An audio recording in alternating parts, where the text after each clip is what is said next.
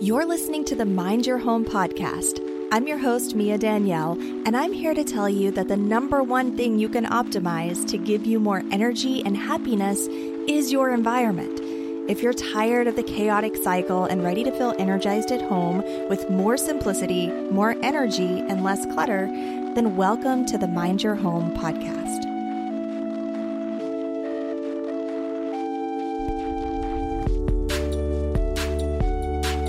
One question that I do tend to get asked a lot pretty frequently, especially when it comes to interviews and other people wanting to know kind of my philosophy for teaching about minimalism and clutter free living, is what do I think that the biggest mistake is?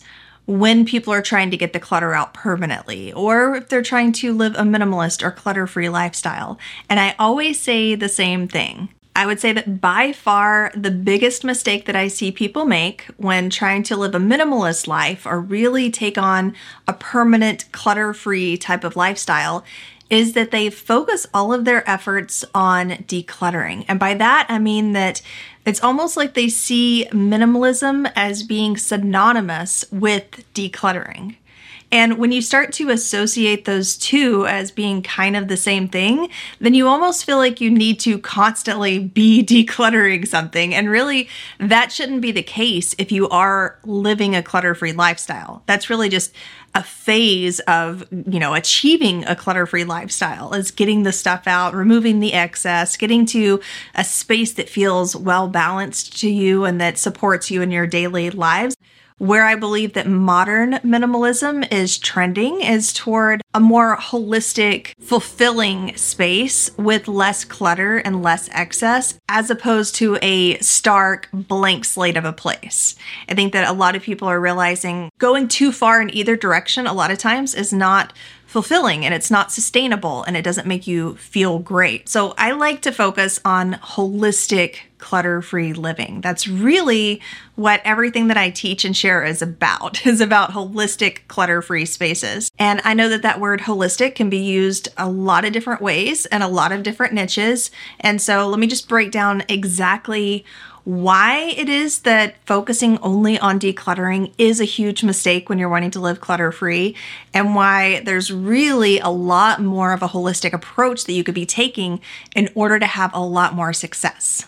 I will point out that I do have an entire lengthy masterclass that's dedicated to this subject. You can join the waitlist for that masterclass using the link in the description where I go into a lot of detail. But the five general holistic scopes that I like to focus on and that I feel are incredibly important to your home environment are the mind so this dives into things like your attachments to the belongings that you have, why you collect the clutter that you collect. We each have things that we have a little more of an affinity to. And a lot of times it goes deeper than we realize. When you're collecting the shoes, it might be because you didn't have a lot of shoes growing up, you know? So sometimes there are just deeper roots to things than we realize. And these roots will be expressed inside of our space, inside of our surroundings, and the choices that we make about what we buy and what we do with our belongings.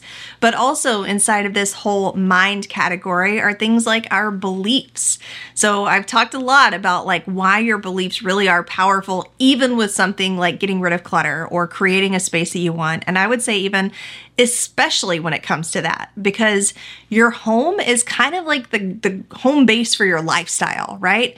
If you want to see what somebody's lifestyle is like, you're going to look at their home, the place that they live, the routines that they're taking on day in and day out. That is their lifestyle.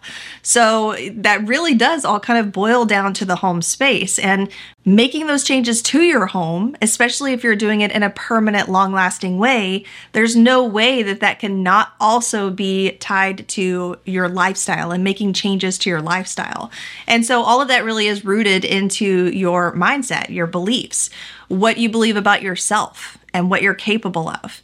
You know, do you just think I'm a hot mess? I just can't keep anything organized. Everything's always like disaster around me. You know, when you have those deep rooted beliefs, it's almost like your body won't take the actions necessary to change that because that would be going against your belief pattern. Why would you do that? We tend to take actions that align with what we already believe that we are and who we already identify ourselves as being.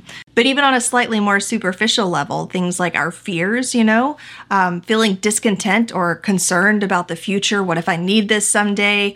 Uh, what if we have an apocalypse in five years and all of a sudden every little thing that we own is precious? You know, a lot of people just have a a great deal of fear and unrest about the future or about the past and letting go of the past and what that would mean. Um, and so, all of these fears fears of being wasteful, fears of hurting somebody's feelings if we give something away, you know, fears of all of these things holds us back from making those changes. And so, if you don't address the mindset at all, you're leaving this whole big scope of beliefs and fears and attachments and the things that are really going to make any kind of change permanent. Those things aren't being addressed. You're just decluttering, and you're going to end up decluttering in cycles over and over again. And that's why I say that not taking a holistic approach is just the biggest mistake that I see people make when they're trying to practice long term clutter free living. The second part of the holistic system is your emotions. So, learning to let go and being okay with it and finding peace in the process and happiness in the process and getting other people on the same page, especially if you're not living alone, if you're living with a spouse and kids, you know, like trying to to factor and figure in how to get everybody on the same page and how to make these changes. It can be an emotional process. A lot of you know it can be like a frustrating process, and it's something that does have to be addressed if you want to be able to move forward in a way that lasts and in a way that's smooth and keeps everybody on the same page. And a big part of that I think is to, you know, to create a proactive plan because plans really help to get our emotions on board with changes before they even start happening and taking place. Now, number three is the physical part of decluttering. You have to take action. I always like the saying, knowledge isn't power, knowledge is potential power. It's what you do with that knowledge that actually makes a difference. Um, and so you have to, at some point, you do have to take action, and the decluttering is really powerful and really important in that step but it's only one fifth, it's only 20% of this holistic system. You still need the other pieces in order to truly be successful and to feel like you're not just spinning your wheels. And this part can be a lot of fun. A lot of what I talk about here on the channel is decluttering strategies or decluttering thoughts or you know mental mental experiments or whatever when it comes to letting go of your stuff and it can be a lot of fun to really dive into that and to try different ways of organizing and engineering your stuff to to see what works best for you because all of us are so different but if you live there and if you focus on that all the time and neglect all of the other areas then you're doing yourself a huge disservice and you're not going to see those long lasting results. Number four is all about energy. And so when I say energy, I'm talking about the things that you don't necessarily see, but that are still there. So the mood of your space, the vibes of your space, how it makes you feel, essentially. You can walk into any given environment and start feeling a certain way just by stepping foot into that environment you know? I like to use the example of the day spa and the haunted house. I've used this example a lot, but I think that it gets the point across that you walk into a day spa and you have maybe the nice spa music going, the nice spa aromas, everything feels calm and settled, and just stepping into that space makes you feel more calm. It changes the physical appearance of your body. You're not like tense anymore. You know, your muscles start to relax before you even get treatments. And of course, the opposite is the case whenever you're talking about something that would have you tense and uptight, like maybe a haunted house or some other situation that makes you tense.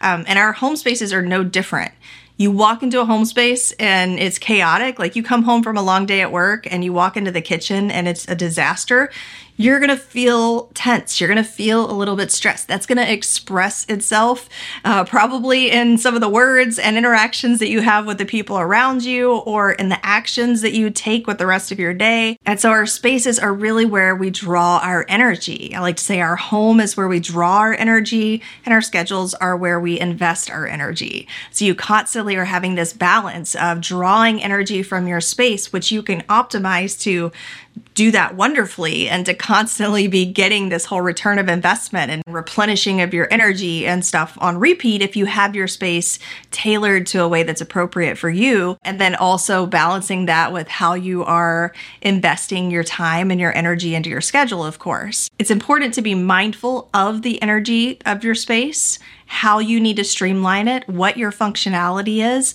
All of these different things are an important part. And so if you're not considering that and you're not factoring that in, meaning streamlining, meaning the layout for the functionality, the tones and the fabrics and the colors and just the whole vibe that you're bringing into your space, again, you're missing out on a huge opportunity. And I do want to say, because I know that some people will look at my bedroom, I've done like home tours before, and you know, some people think it looks awesome, and some people are like, that looks a little bit cold for me. And it's really so different from person to person. What you need from a space is not what I need from a space. So let's just get that clear right now. And that's one of the things that I love about sharing about this lifestyle is that it's not a one size fits all, even though so many people like to peg it as, you know, white walls and a couple of succulents and just like this whole one size fits all thing. It really isn't.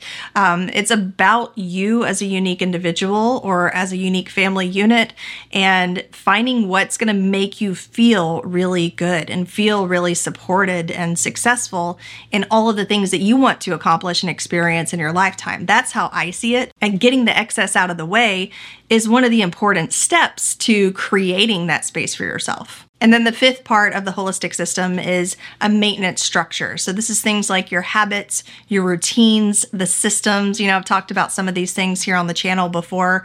Um, and there are a lot of other people who share their systems that are working and their habits that are they're finding success with. But having a system, having the habits built and in place, and having, you know, the routines that you're just functioning on daily in and out will make or break whether or not you keep the changes even after they're made.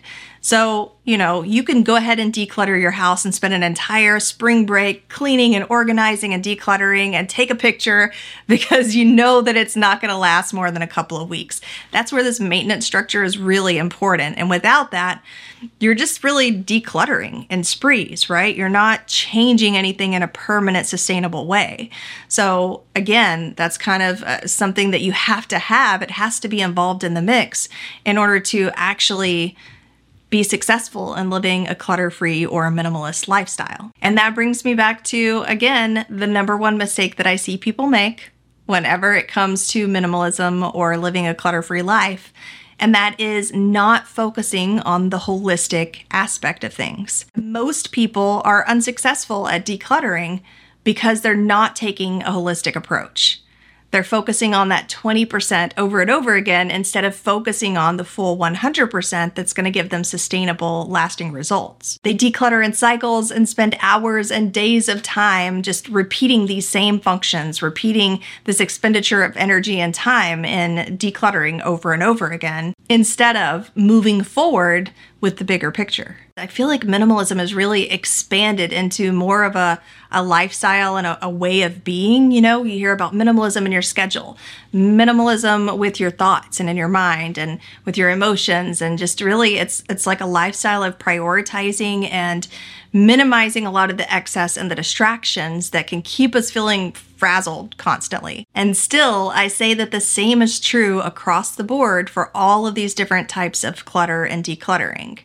That you can't just brute force your way through to results you need to take the big picture, take a holistic approach. For example, you can clear your schedule of everything that's currently on it and feel really good about all the blank space that you're seeing on your calendar.